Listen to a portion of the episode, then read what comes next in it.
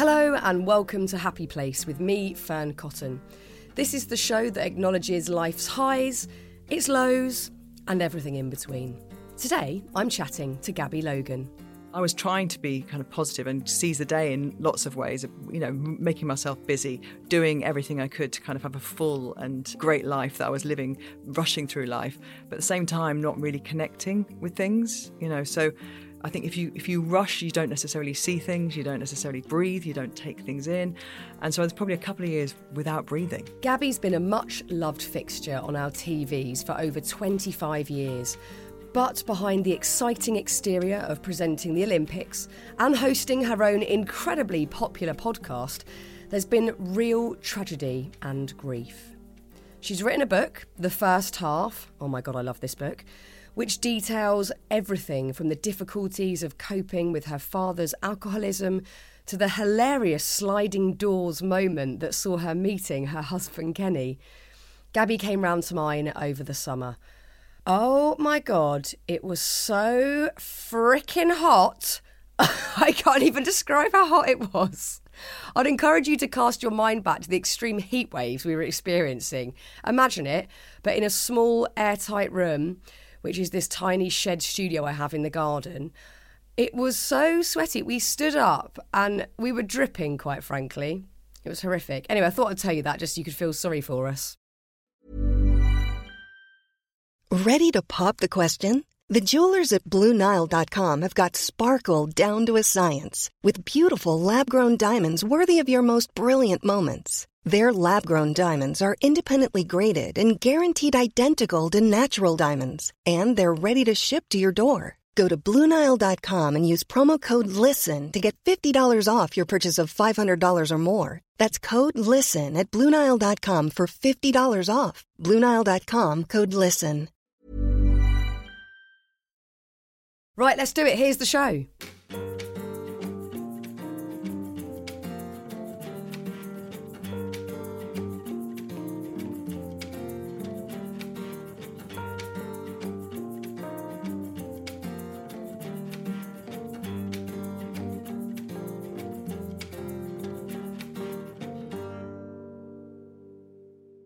Gabby Logan, who currently looking at this terribly bound copy of your amazing book I was lucky enough to get an early preview, but it's obviously the one where it's not all laminated. It looks like somebody sellotaped it together for you. they have. But I'm so lucky to have had an early copy, and I loved reading it. I loved it, and we're going to talk about that in a moment. But well, first of all, how are you?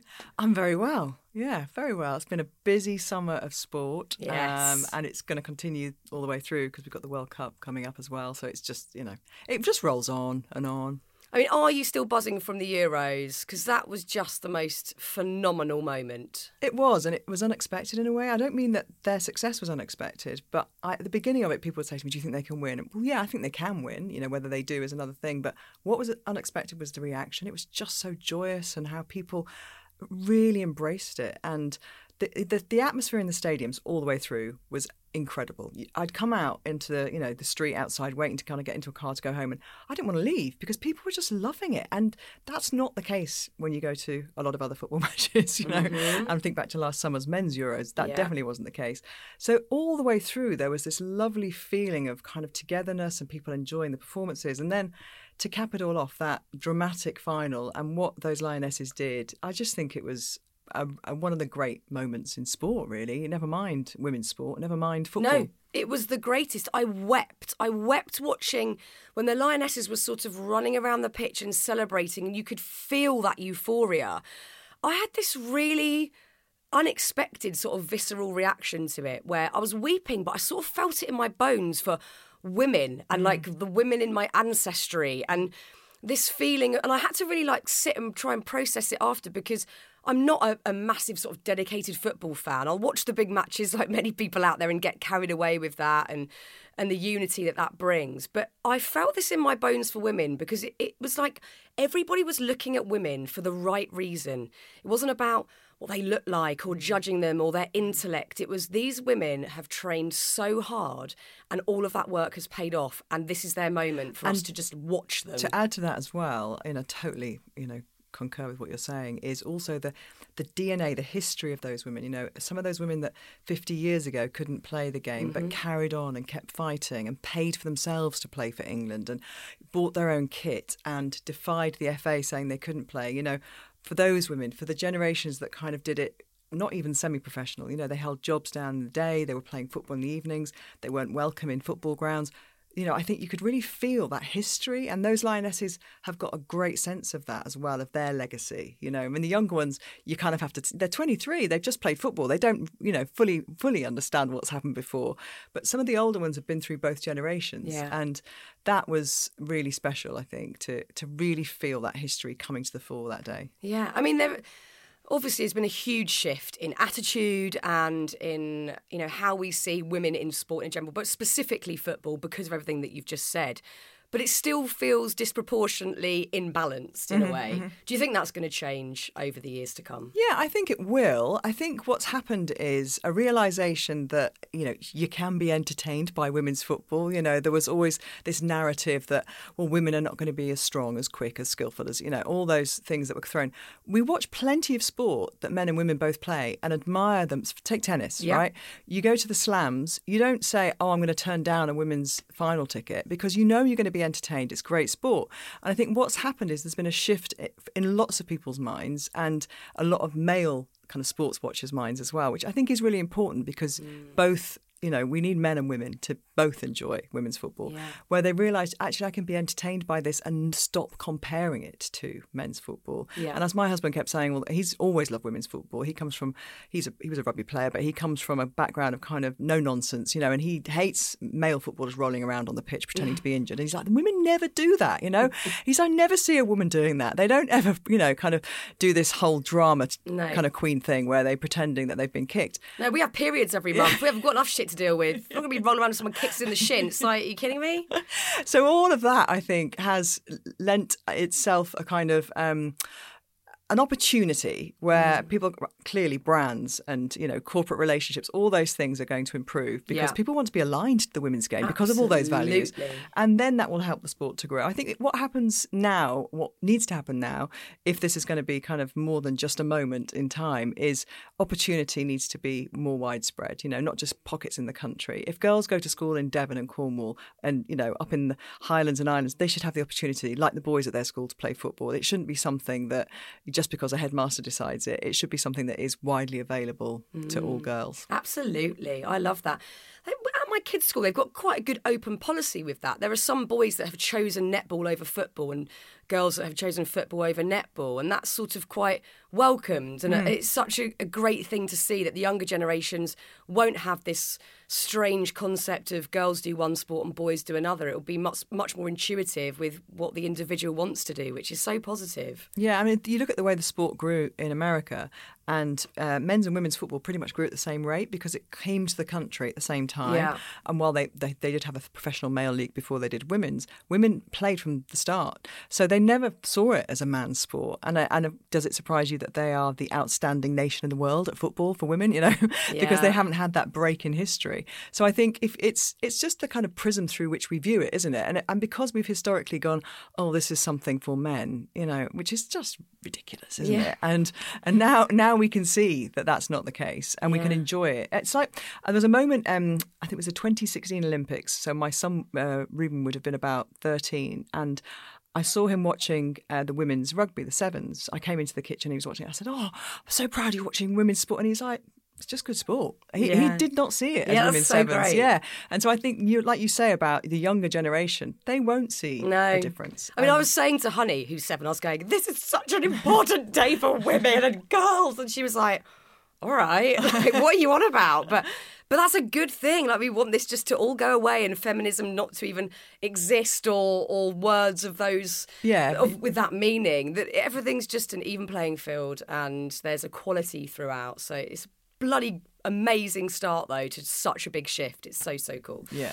Um, so let's talk about this exceptional book, the first half. So this was written during the pandemic. Yeah. At a time where initially, I think like most people, you felt a slight panic, like what the hell am I going to do? And that led to this immense uh, moment of reflection for you to look over the first half of your life and everything that's been before. What was that process like? Because obviously you've got to face the beautiful, the big, the bold moments, but also the really tough, challenging Mm. things that you don't want to poke around in and look at.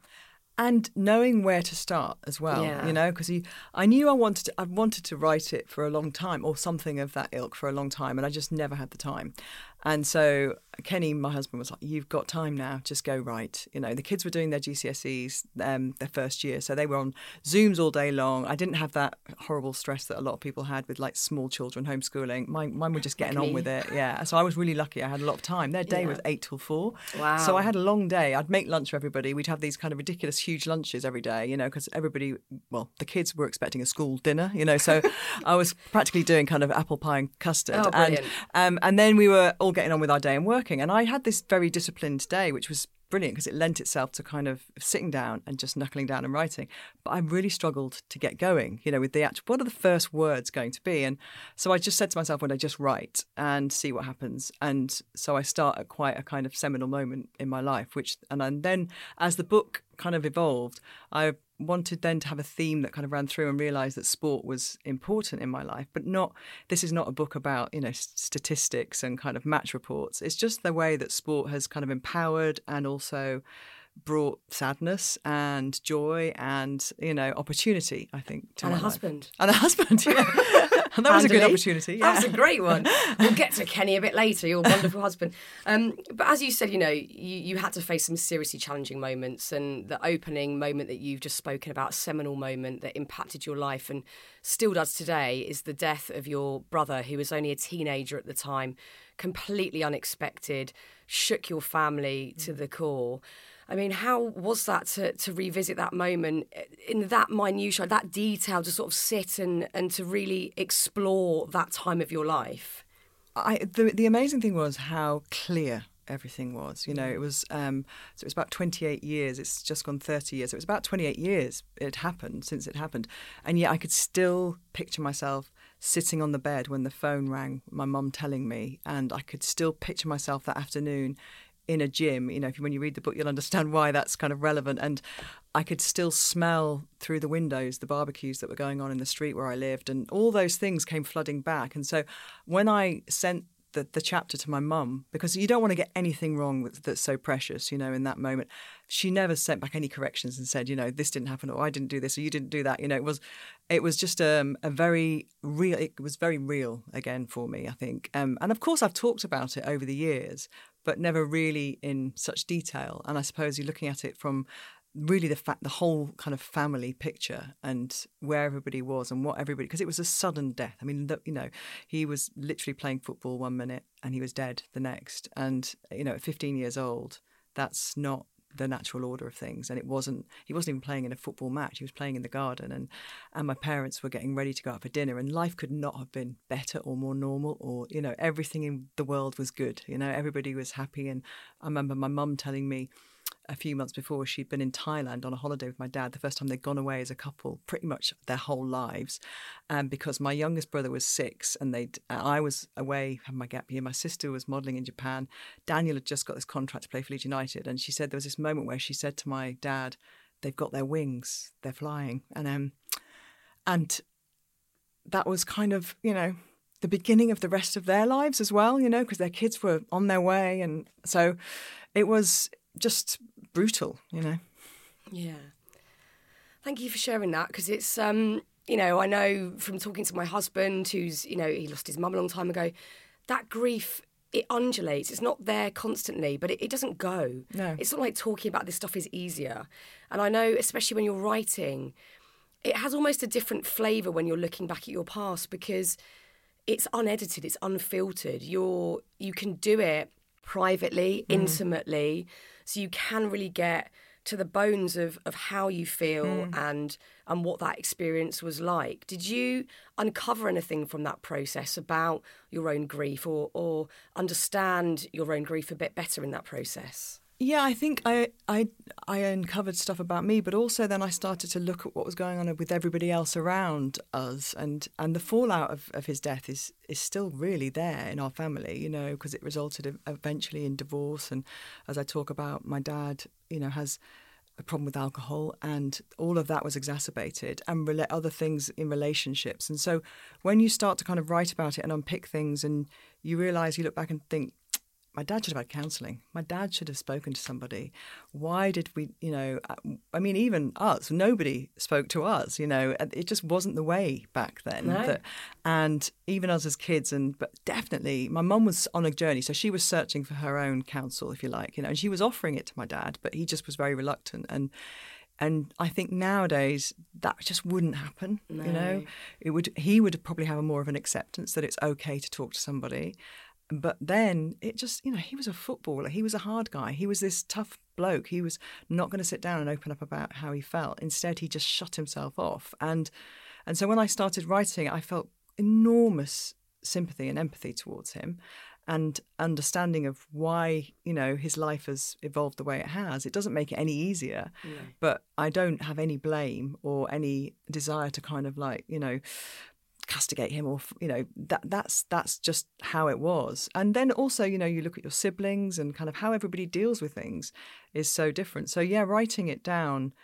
really did kind of put all those things into sharp focus. And i was so young you know and i look back and think god i was 19 years old. And this huge thing that was really going to shape my future in many ways had come along.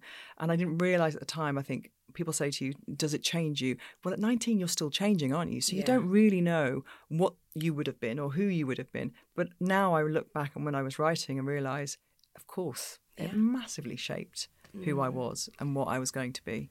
As well as that grief, did you have anxiety that followed? Because having something happen out of the blue like that, that you're not expecting, it might not be grief for some people. It might just be something shocking and awful. I've certainly had stuff like that happen in my life.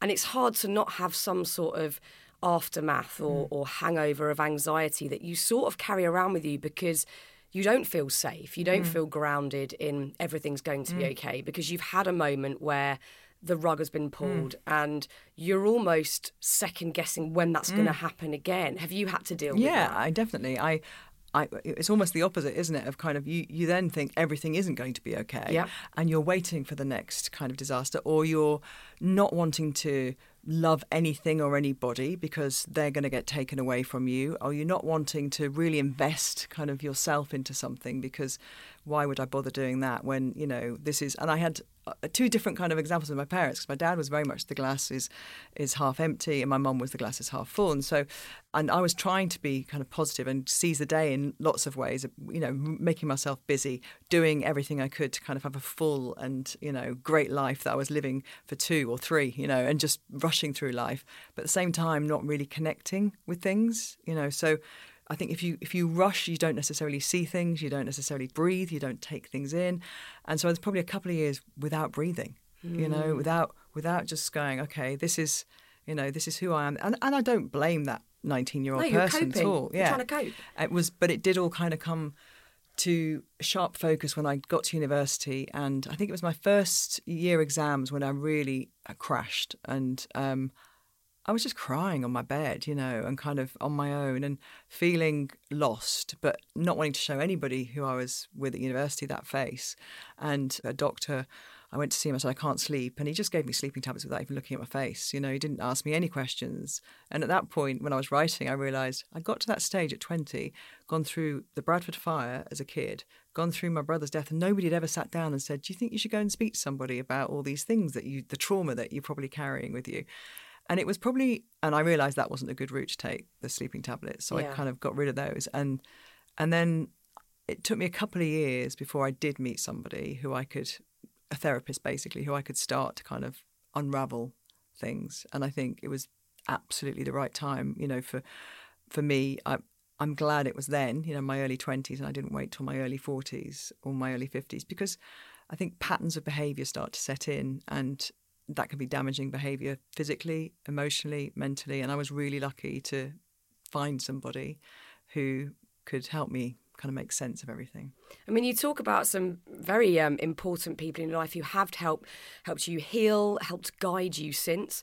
Um, one of them is Ed Percival. Yeah. Can you tell me a bit about him? How he helped you? I, I know it was more professionally, but that's obviously spilled into how you Mm. Yeah. live your actual life yeah. as well. So when I went to Sky, I, I I was in local radio for a year after university, and then I had this really kind of sliding doors moment and ended up at Sky Sports within about a month of leaving. Well, I hadn't even left the radio. I was thinking I need to get to London somehow for my career, and then ended up at Sky a month later. It was kind of very fortuitous. And Sky were employing a lot of new presenters. They hadn't really had many women on screen. And they had this guy who was going to come in and help train us all to present. But he was a neuro linguistic processing kind of guy. And that was his background. He was actually a background in, I think back in the day, he'd been a car salesman. Then he worked for British um, Basketball Association. He had all these different hats he'd worn. And when I met Ed, he was probably in his mid to late 50s. And there was I, kind of 22 years old, you know, thinking that I'd arrived. I was in London. I was working for Sky Sports. And, and he kind of not he- I don't know, something with him, and we connected, you know. So he was doing his job with me, which was to help me learn to present and how to, you know, to behave on camera. But he was also a very avuncular kind of character, almost paternalistic in terms of a life guide, you know, and just being. And he introduced me to a woman called Wendy Mandy, who's an acupuncturist, Who I love. um, who um, who I then started seeing, and she was the therapist I spoke to. So it was through Ed I met Wendy, and so, and he wasn't. I'd said to him, "Oh, my skin's really bad. I, I used to have a bit of acupuncture when I was in Newcastle."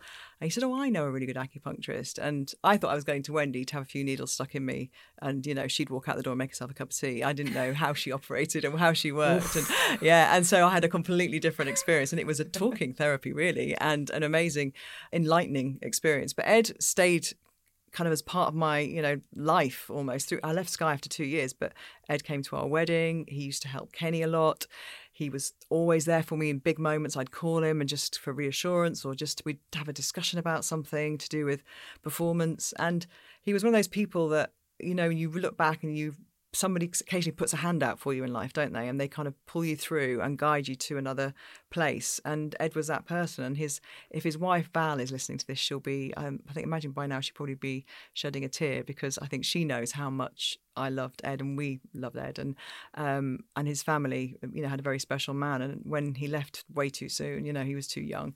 I, I can't tell you you don't realize what a hole somebody like that leaves in your life. It was really um, it's been nearly 10 years, I think. And I was, I keep saying to Kenny, I, I want to ring Ed about this. Do you know what I mean? It's you know those people that you just. But it's think, like that mentorship, isn't it? Like Yeah. having someone where there's there's almost clear boundaries of what I can ask you for, and, Yeah. and if you can't facilitate that, then it, there's it's absolutely fine. But having someone that you know will give you advice that isn't based on their own nostalgia or Or their own their own yeah their own interest, their own emotion. It's just Yeah. this is what I believe Yeah. is is categorically right for you. And amazing that he introduced you to Wendy Mandy, who I think I've talked about on this podcast before. I'm sure she contributed to to a, a book that I wrote last year. And she's just an incredible woman. Um, for anyone intrigued as to what she does, she's a shaman, but there's lots involved in that process with acupuncture Yeah. and reflexology and rattles and all sorts of very interesting sort of practices that she uses. Yeah, and if you if you saw Ed, you would not think he and Wendy. Really? Yeah, Wow. Ed was a suited kind of bloke. You know, Mm. Wendy is you know incredibly uh, kind of glamorous. Uh, you know, blonde hair, but very kind of hippie kind of style of dress. You know, she's she she looks just like she's walked off a beach in Ibiza. Mm, you know, amazing. she'll wear bright coloured caftans, and you know, and Ed was this kind of quite somber dressed bloke, you know, and so you'd not think that their worlds would collide, but they adored each other. And Mm. um, and I, I, at our wedding, along with a guy called Kevin Lidler, who's this incredible physio, I called it the Guru's Table, um, because they were kind of people who fixed us between Kenny and myself. You know, these were the people who kind of kept us going and fixed us. And I think it's really important. To, that's what the book gave me a really lovely opportunity to do. Actually, was to talk about that because the idea that we go through life, you know, kind of, uh, we wake up beautiful. We, you know, we, we don't have to work out. We don't have to. This nonsense, isn't it? You know, Yeah. we all have to kind of do exercise. We have to kind of put a bit of effort into it, whether it's the exterior, and we also have to put effort into the interior. You know, it doesn't just happen. You know, peace and tranquility and balance doesn't doesn't. You don't just wake up feeling no. great. And So- also that we shouldn't have to plough through whether it is trauma or it is just the day to day being a broadcaster or whatever you're trying to achieve in life or professionally, that we should just be stoic and, and push through things on our own. It's really important where you can. It doesn't have to be someone you pay necessarily, but it could be a friend, a mentor that you have in your life that you can lean on, that you mm. can ask advice and that you can get comfort and solace from people. I think it's really important that, that that's promoted as yeah, well. Yeah, and I also think now I kind of, because I've always been, because I was so young at Sky, I've always been slightly um, reluctant to admit that I'm a grown up. In, in you know, because I, I, was so young there. I was on telly. I was 22, and now I, I am definitely the old person in the room. You know, when I'm most TV shows, I go, oh God, look at all these children I'm working with, mm-hmm. and um, and so now it's my turn to do that. You yeah. know, and um, and I whether it's young presenters who ask my advice or you know, I try and if people contact me on social media, it's it's not always easy to kind of reply to everybody in terms of how did you get to where you got to, which is in a way why the book is going to be very useful because I can say read this, you'll understand yeah, kind of where I got to. But also just giving people even if it's half an hour on Zoom, like, you know, I get students quite a lot who are writing thesis on women in sport and things like that. And I always try and do that because I know how much of a difference it made to me when people help me. And mm. and so time is, you know, the most valuable commodity, isn't it, that we've all got. And sometimes we don't have enough time, but actually, just that half an hour can really change somebody's yeah. um, journey and their kind Whole of process. career path could be changed yeah. because you've encouraged them, or or they've even believed, oh, that is possible for me. Yeah. Like I'm, I'm talking to Gabby Logan. This is a possibility. You know, it's a huge, huge deal. I'm really interested with your introduction into broadcasting because obviously you're a gymnast as a teenager at a very very high competitive level and it was a trip to the blue peter studio that really piqued your curiosity about wow, these cameras and, and all of this excitement and buzz. Um, what was going on for you that day when you walked into the studio? How did it feel? What made you want to pursue that and continue down that path? It was really um, mind blowing. Going in, a girl from Leeds, right, coming down the train, going into those, those studios, which you've worked in a million times, yeah. right, and and I'm still now sa- flats yeah, in a Soho house. Let's not talk about that. I'm so sad. I still, you know, um, I suppose so sad that I have to go to Salford to do something like Match of the Day when I used to be 25 minutes down the road. But never mind that part of it. This was a building that was possibility, the end, oh, endless possibility. Yeah. You know, everything from the news at 10 to Doctor Who to French and Saunders was filmed, you know, uh, so many shows in between. And Blue Peter came from there, which at the time was twice a week, live telly, five o'clock. It would Huge. get millions, Huge. you know, it was millions. And so me and another gymnast were asked to open the show to the Blue Peter music. And then Yvette Fielding, who was one of the presenters at the time, was going to try out some moves. And it was all to advertise a competition that we were doing at Wembley.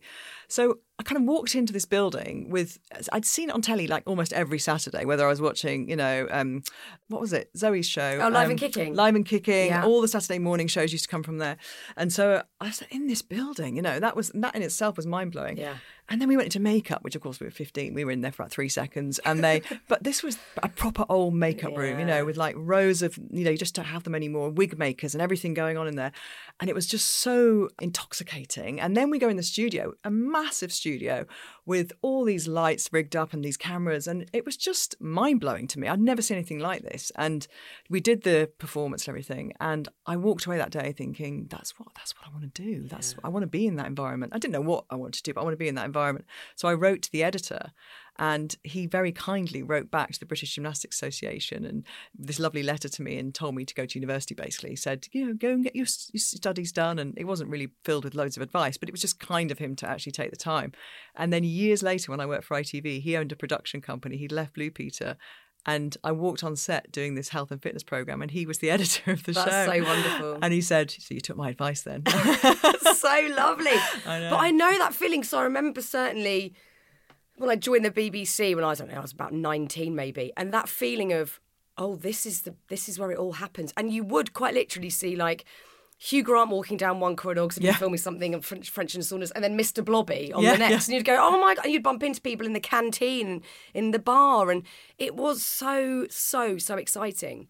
What I find remarkable is that the downside of our industry has in no way deterred you because I've been massively put off to the point where I don't really do it much anymore. Like, I'm very happy in my little garden, my little shed, talking to people. I've created a little safety bubble for myself where I can create stuff that I really believe in. And if people like it, amazing. If it's not their cup of tea, I'm completely not offended. But I find being in the environment of, you know, you're, you know, say you're on ITV or BBC, wherever, working for a network and it's not yours. You are hired mm. by somebody else, and that you are there to do a job mm-hmm. and to do it to the best best of your ability with no margin for error, with then commentary from the outside world Yeah. coming at you. I've got to a point, and it might change. I don't know down the line, but I'm in a, pos- a sort of a place now in my life where I can't do that. I'm definitely not up for it. I'm not strong enough to be in that environment. I can dip in and out, but to have that as my main thing, I just I would crumble if I was if I was still doing it. And I think I was resilient enough as a, maybe a teen and in my early 20s to not really pay much attention mm. to it and there was no social media so I could mm. kind of get on with it. Yeah. But that, thank God, has not put you off because we need you on the telly doing what you do. But I'm interested to understand what your resilience is made of and where it comes from and, and how you're able to, to cope in that environment. And I, I, I might sound dramatic to some people, but that's the experience of it for Yeah, me. yeah. It's really hostile. Yeah, it is. And, you know, people on social media have seconds. They don't even think about it No. when they're sending their opinion on something that you've either done, Yeah. worn, said, trying to correct you for something. You know, back in the day when I first started out, they had to write a letter. So they didn't bother. No one could be asked. No, I mean, the kind of letters I got were usually a bit strange and, you know, contained things like sachets of coffee and, And half eaten chocolates. and things, Um, and so when social media started and was a thing, I describe it in the book as kind of like a Pandora's box. I remember putting my name into the internet stupidly. I mean, I don't think I've ever done it since, right? Never. And honestly, I was, oh, apparently I've got really masculine hands and I've got, oh, God. apparently my hair looks like a lion. Oh, and, and I like, You've got gorgeous and I remember, I remember looking at myself and seeing something different because this is the way other people are seeing me. And um, Kenny, being you know ever the kind of like you know pragmatic and sensible kind of just said that's just a load of nonsense. Forget Yeah. it, you know. But of course, there are times when you take things a bit more Mm. personally than you should, and I had to ride through a period where. You know, I let it affect me a bit too much. And something happened in my career where I, I kind of was effectively ousted from ITV. You know, I'd lost, you know, I didn't lose my job per se, but I was being demoted from frontline presenting on football by a boss who came and didn't like me. That's fine. Not everybody has to like everybody. And at that point, I was just, okay, I've had enough of this. I want to be in control of my life. I don't want to be at the whim of somebody else's kind of, you know, opinions. And and I was all ready to kind of jack it in then. My babies were a year old. I was going through. Imagine having, you know, you've got tw- a year old twins. You're going through kind of all of that. Well, already after having a baby, you've sort of like You start "Who am reevaluating, I? yeah. I don't know what I want, and you feel a bit lost, and your confidence isn't quite as brilliant. I mean, it's not for everybody, but I think most of my friends I've spoken to definitely felt the same. That Yeah. you do lose a bit of your confidence, hmm. and and you're knackered. Your energy Yeah. levels are just naturally lower, so that is a tough time anyway. and it was a really really tough period and then the bbc asked me to go and um, screen test for a show that they wanted to do which was kind of like a it was going to be the Newsnight of sport they called it uh, it was called inside sport and they offered me that and they offered me basically they offered me a contract and an opportunity to go and almost kind of rebuild myself. And I had to kind of go back to square one in lots of ways. And because I didn't know anybody there, I'd have a really comfy time at ITV, you know, for eight years. I was getting the top jobs, I was doing great things, I had lovely colleagues, I'd met my husband. I, I thought that's my life was kind of going in that Yeah. trajectory and it was never going anywhere else. And I look back now and realise that that period was so important, you know, and I talk to my kids about it all the time. I talk to people in sport. The disappointments and the times when things don't go so well, the bumps in the road, they're so important in terms of your just the character that you have to kind of draw on, the resilience that you're going to acquire. And I think if I hadn't gone through that, maybe I would have also at some point kind of decided to retreat, I think. But actually going to the BBC, having to kind of impress new people and really, you know, earn my spurs with them because they didn't know if they could trust me. They didn't want to just throw me into match of the day if they didn't know me. And all of that, I think, was actually really rewarding. And I'm so glad that I did stick it out because the stuff I love, doing things like the Olympics or the Euros, you know, is so rewarding and so enjoyable. And I would have missed out on those things. But I think then you do start to make better decisions, or I start to make better decisions about stuff. I don't need to put myself in that situation or I you know you kind of learn to trust yourself and your your judgment. I think that's the other thing that comes through that early mothering period you know when you start making decisions that are is that going to take me away from home when I don't need to be? Yeah. I'm not doing it. I'm going to do mm-hmm. this. And being stronger about saying no to people you know for things that previously you felt you had to people please or you had to go the extra mile for them. So it was in some ways the best of times and the worst of times you know? And um and and there was a thrown into the mix of that as well was a horrible period, which um, we basically were phone hacked and we didn't know, and so there was all sorts of weird stuff going on in our personal lives that you know we had journalists banging on the door, accusing us of things that we had. It was all very. It was one of those odd periods of your life where you look back and go. It makes me panic to think about it, Gabby. I And we had two bear it. babies in No, our arms, you know. I remember one time opening the door and we had a baby each in an arm on a Saturday afternoon, and some journalist telling us something that hadn't happened, and us going for a walk afterwards and start you start second guessing, kind of like what's going on, where's all this stuff coming from, and it was a strange period. There was a lot of stuff, you know, that kind of I wish hadn't happened. Yeah. It would have been lovely to have had a smooth trajectory through, you know, ITV, but I honestly think I'm better at what I do because of that.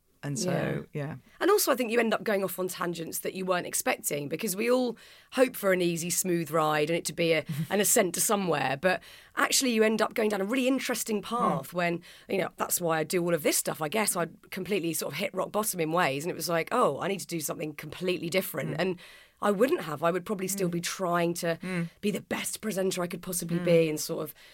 I don't know, ruining my sanity in in, Yeah. in the long run. So I think, I think the thing as well that I'm lucky about with sport is that there's a lot of older men who've been doing this for a long time. So I've always felt to myself, do you know what? They can't kick me out here for being for being too old because I'll still always be 12 years younger than Gary Lineker, whatever happens. So Sorry about that, Gary. Yeah. It's a fact. but you know, and Gary does a great job. Mm. But I think in lots of other areas of telly, I see it with some of my girlfriends. Yeah. You know, there's a kind of paranoia about, um, well, am I now past my sell-by Oh, that date? still you exists know? for, for women. Yeah, that still exists. Yeah, and I've always kind of got okay. I am 50 next year, right? There's no denying it. That's it. That's it's a it's a, it's a fact. You know, I'm going to have to kind of embrace that and carry on working because I never thought Fearne I'd be on telly at this age. Really? I had a boss at Sky who told me I'd be off his screen by the time I was 28. That's nice. Uh, yeah, and then I then thought in my head, 40 if I'm lucky. You know, I honestly had these kind of Mm. lines in the sand that I couldn't believe I'd still be. And now I feel like I'll do it for as long as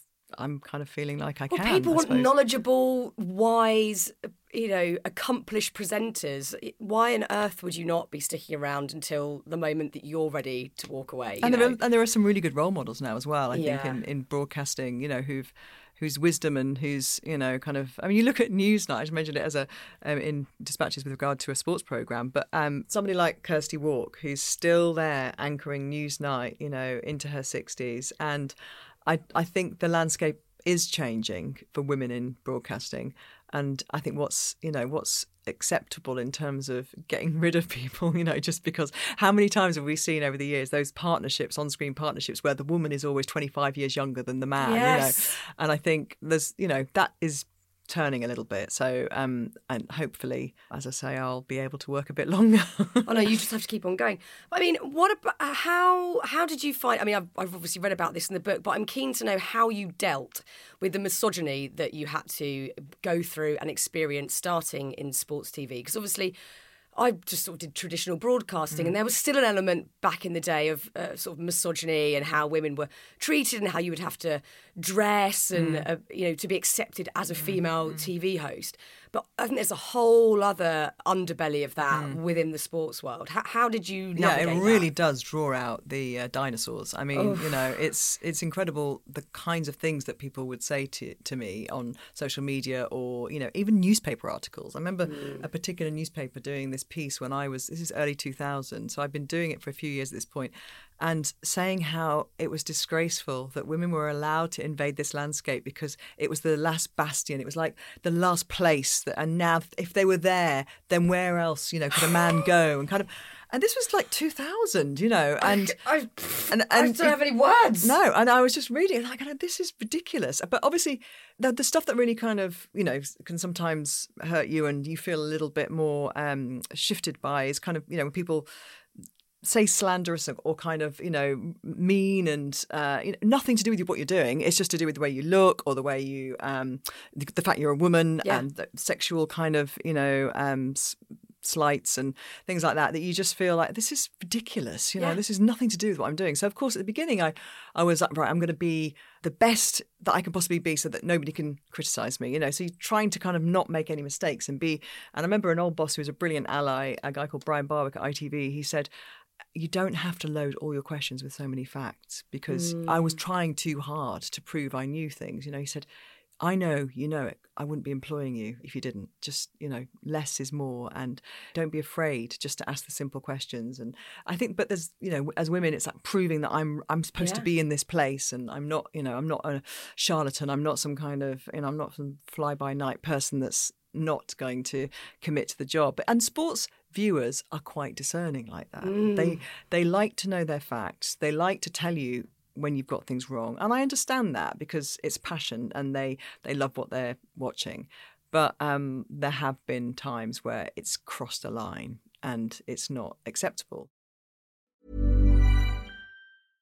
Ready to pop the question? The jewelers at BlueNile.com have got sparkle down to a science with beautiful lab grown diamonds worthy of your most brilliant moments. Their lab grown diamonds are independently graded and guaranteed identical to natural diamonds, and they're ready to ship to your door. Go to BlueNile.com and use promo code LISTEN to get $50 off your purchase of $500 or more. That's code LISTEN at BlueNile.com for $50 off. BlueNile.com code LISTEN. Let's talk about Kenny. We haven't got to Kenny yet. Your lovely husband, who is, I've met him a, f- a handful of times. We've chatted on the phone weirdly about dyslexia and ADHD and all sorts of things that he's been sort of helping me learn about, which has been very, very um, handy. But that part of the book was so lovely. Like your fateful meeting your husband in a famous bar in London. And that sort of that nearly didn't another sliding doors moment Yeah. nearly didn't happen Yeah. but that again like changing the course of your life Yeah, and I did not. I was at that point in my kind of mid twenties where I'd had enough of you know dodgy blokes and things that mm. weren't working out, and I I'd made a categorical decision the New Year's Eve about three weeks before. I'm not having any more relationships. I'm not going out with any dodgy blokes. I'm going to just focus on me and have a nice time and my lovely girlfriends. And and I was out with my and my good friend Kirsty Gallagher's birthday and another girlfriend. We were leaving early because it was about one in the morning, which was early back in the day, you know. And we were like, let's have an early night. And just as we're driving down to Fulham Road, she said, "Should we just nip in for one to a bar called the K Bar?" And I was like, "Oh, Tamsin, come on, let's get home." And somehow, uh, at ten to two in the morning, the bouncer was like not going to let us in because he was like, "We're closing in ten minutes." And somebody I knew was walking behind the bouncer and said, "Let them in." And so there were so many barriers to my kind of being in that bar that night. And then Tamsin worked at Sky and she knew all the rugby guys because she worked in the rugby department. She went, Oh, I did a big piece with those guys last week. They're all Wasp players. So she just went over and chatted to them. I didn't. And then a guy I knew wanted to buy me a drink and Kenny kind of muscled over and took the drink off him. And Yes, and, Kenny. and I was, we just had such a lovely chat. And, but and he, he's got, a, you know, great Scottish accent and I was enjoying his voice and kind of listening to him. And, and that was it. And he kind of walked off. And then apparently he told his friends he was chatting Gaby Roslin up around the corner. And his Brilliant. mate, his mate said, "No, you pillock. That's not Gaby Roslin. That's Gabby who does the sport on uh, the ITV." And he came back and went, "Do you know what I just?" And he kind of told me his faux pas.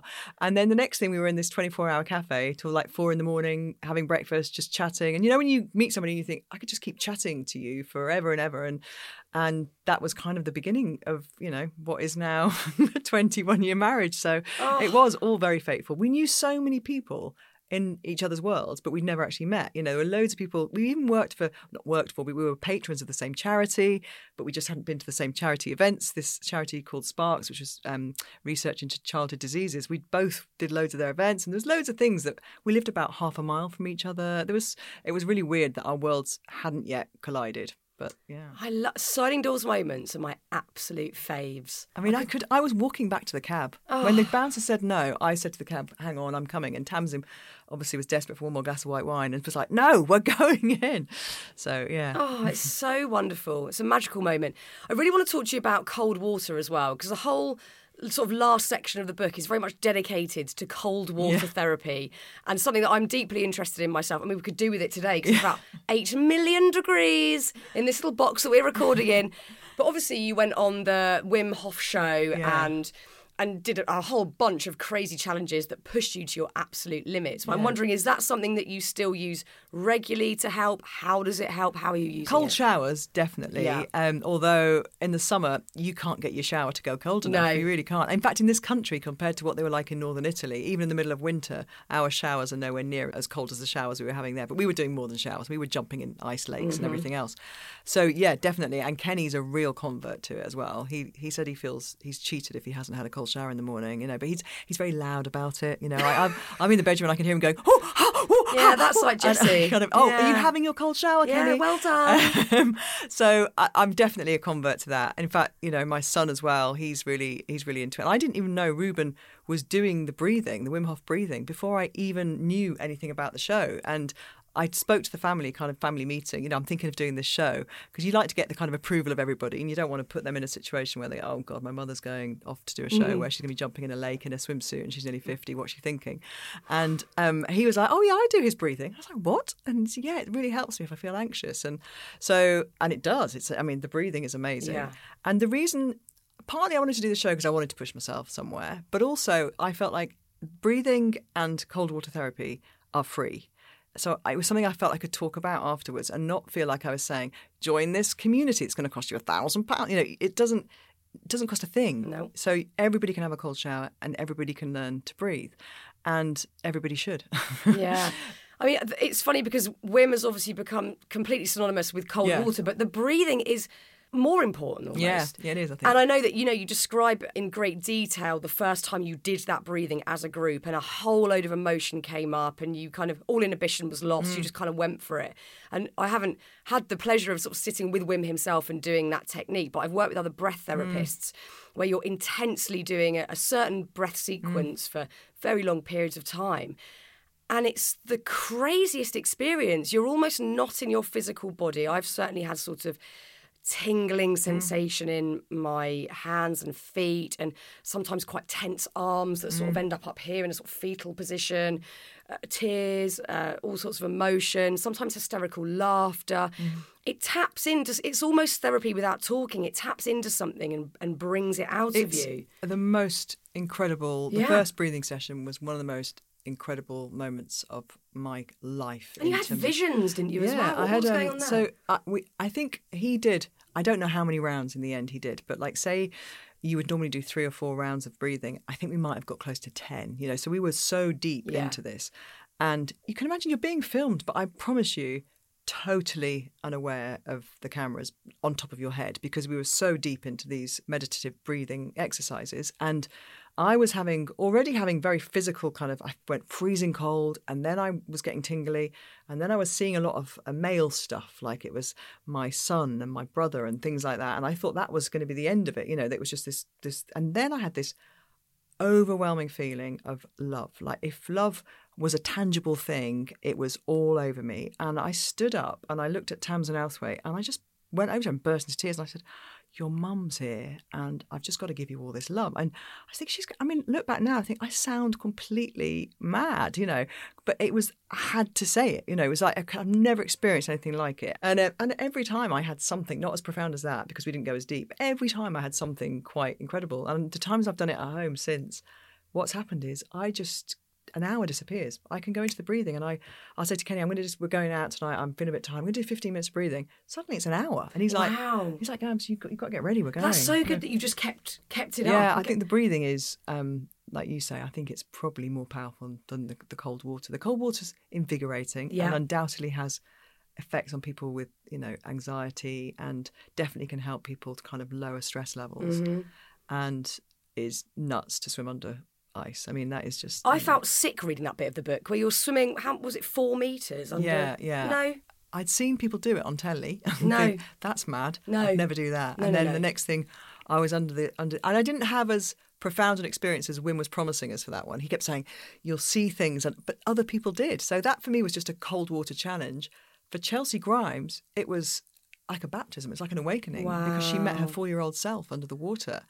And um, it was just everybody had very different experiences, and I think it shows kind of you know that it's not one size fits all. Some things No. will really connect with some people, and or when you're ready to have those moments, I think.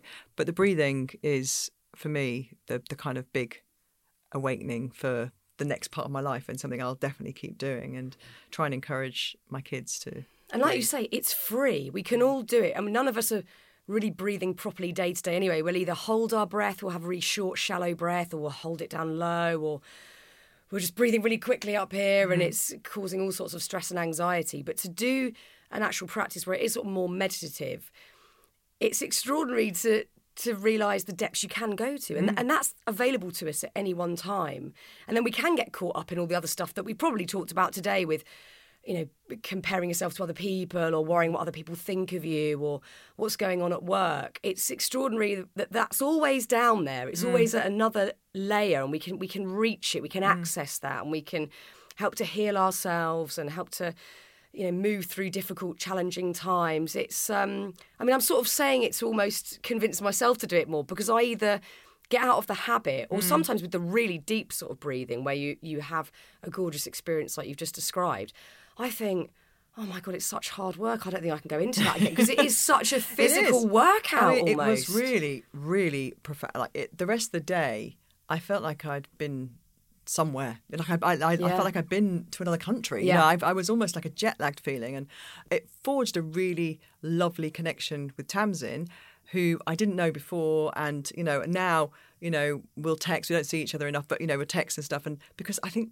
when you've gone through something like that, you can't undo that. No, no, you no. know, and um, eh, and her dad even um, he he'd said to uh, her when she rang home because obviously he, they'd got word back of how everybody was getting on. They were calling our families, and he said, "I hear Gabby saw your mum," and you know, and that brought me to tears because they they weren't together when she died, but obviously he had great love for her, and so I think the fact that there was no doubt in their minds because No. the kind of woman that she was, you know, that she would have, if she could have made herself known to her, she would be there. And Tamsin's worry about doing the show was because her mum died suddenly that the cold water might bring on some kind of, you know, aneurysm or something might happen to her. So she had these doubts about it. But um, like the rest of us, came through the experience absolutely with no regrets. I mean, it was a I don't know why I said yes in a way. Do you know, you know when you look back and you think, what was I thinking? But I'm so glad I did. Oh, it's So, such an experience. I mean, it's a beautiful bit of the book to read because it just seemed transformative. And like you say in the book, a perfect, not moment of closure, but a marker of of that halfway point Yeah. you're talking about. That Yeah. you you had those sort of realizations and visualizations, and, and you've been able to reflect on and the acceptance first time. And acceptance, you know because you kind of talk about you know comparing ourselves and all those things and and genuinely as i sit here on the precipice of the kind of half century those things definitely can be dealt with you know i don't feel like the need to do that anymore. I don't want to kind of i want friends that i love not that i want to compete with or that you feel like you have to keep up with you know and and trying to kind of move through life with a little bit of a more graceful pace and not you know mm. not be too rushed and try and you know really hold on to the precious moments. And i think i think that's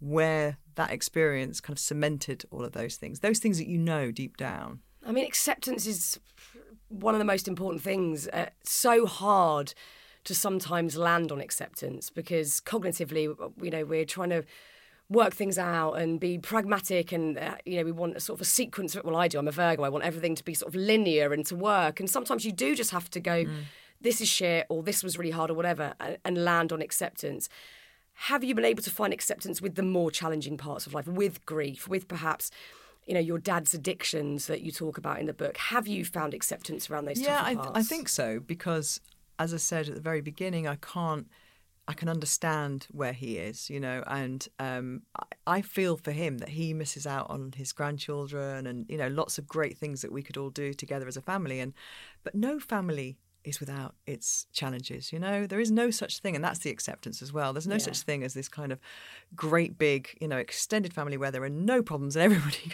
that idea is you know uh, is quite fanciful really isn't it? And you work through those things. I think you talk about kind of life as a you know seeing life as a linear thing. I think as a younger person i always used to think when this happens life will be good. When this happens we'll all be okay. When this, and then you realize it's just going to be a continuum. There's a flow and you have to kind of ride with it. And i think that is part of the process of kind of understanding and accepting say what you know what my dad lives with and what might come down the path you know Yeah, exactly. and what might come at us I, I really appreciated that part of the book when you were talking about your dad because we've touched on addictions on the podcast, but more so with a person dealing with mm. addictions. But I think for family members, friends, people in your close circle, you do feel hopeless. I mean, I'm I'm married to someone that has been clean now for ten years, but has struggled with addiction over the mm. years, and we've talked about it a hell of a lot. Mm.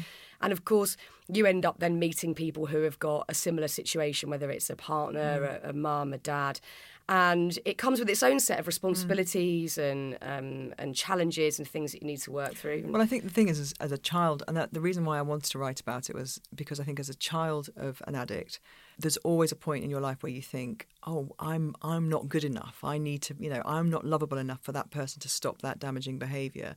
And it, you might be the partner of somebody, and that is an important acceptance. You know, the, and it took me a long time to get there, but to go, there's nothing about me that is so bad I can't be loved because I'm, you know, because I'm causing this behavior or I'm not helping to stop this behavior, and it's not about me.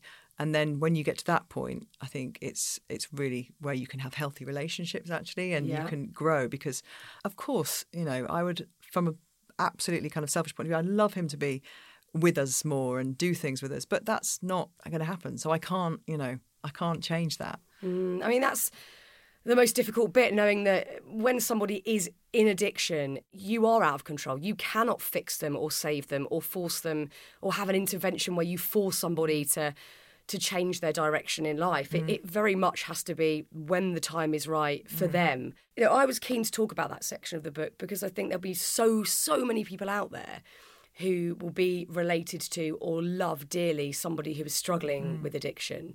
And I think you do feel very alone. Obviously, there are there are setups like Al-Anon that you can be part of a, a, a group, and and hopefully that brings you some sort of connection or to, to feel less alone.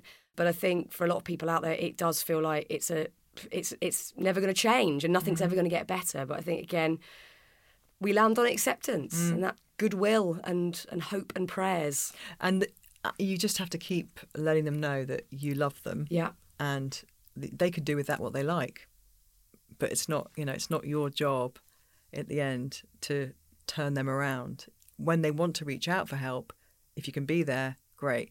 But understand that they might change their mind, you know, mm-hmm. and and they might let you down if that's the way you kind of perceive it. And I think you do get to a point where you go, okay, I'm going to protect myself now, and I've got to I've got to move on. Yeah, yeah, you have to. But I thought it was a really brave thing to write about and a really beautiful thing to write about. You know, like the rest of the book. I loved reading it. It took me about four days. I couldn't put it down. I was just literally romping through it. It's Thank so you. brilliant. Thank it's you so, so brilliant. And thank you. It's just I loved talking to you today, Gabby. It was you, a joy. Fran. Thank you for having me on your incredibly successful and brilliant podcast in your absolutely lovely garden shed. Really hot shed. Glamorous garden shed that's about 900 degrees. Got Um, like I a think sweaty upper lip, my ribs, like every every part of me. Let's just we'll cut there and we'll just chuck it. We're just going to do a Wim Hof and jump in the fridge or something. Oh, thanks, Gabby. Thank you. 900 degrees was honestly an understatement. We had to peel ourselves off the chairs after that chat, but it was so worth it. I loved being able to talk to Gabby, especially, as I said, about the other side of addiction, being the person having to watch someone you love go through it. It's incredibly tough, so I really appreciated that part of the book and the conversation today. Thank you so much to Gabby. Her book, The First Half, is out on October the 13th. Well, I'll be back next week with another gorgeous guest. So if you're not already, make sure you are following Happy Place on your podcast feed so you can join us for that one. And if you want more Happy Place chat in the meantime, come and join our community. Come and say hello on Instagram at Happy Place Official. We absolutely love hearing what you're doing to look after yourself. Until next time, a huge thanks again to Gabby, to the producer Anushka Tate at Rethink Audio, and to you. I love you very much. Chat soon.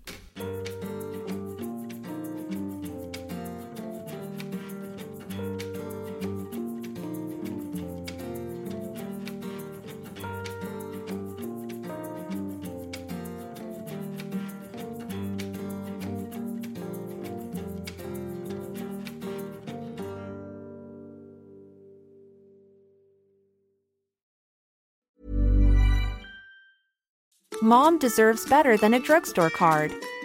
This Mother's Day, surprise her with a truly special personalized card from Moonpig. Add your favorite photos, a heartfelt message, and we'll even mail it for you the same day, all for just $5. From mom to grandma, we have something to celebrate every mom in your life. Every mom deserves a Moonpig card. Get 50% off your first card at moonpig.com. Moonpig.com.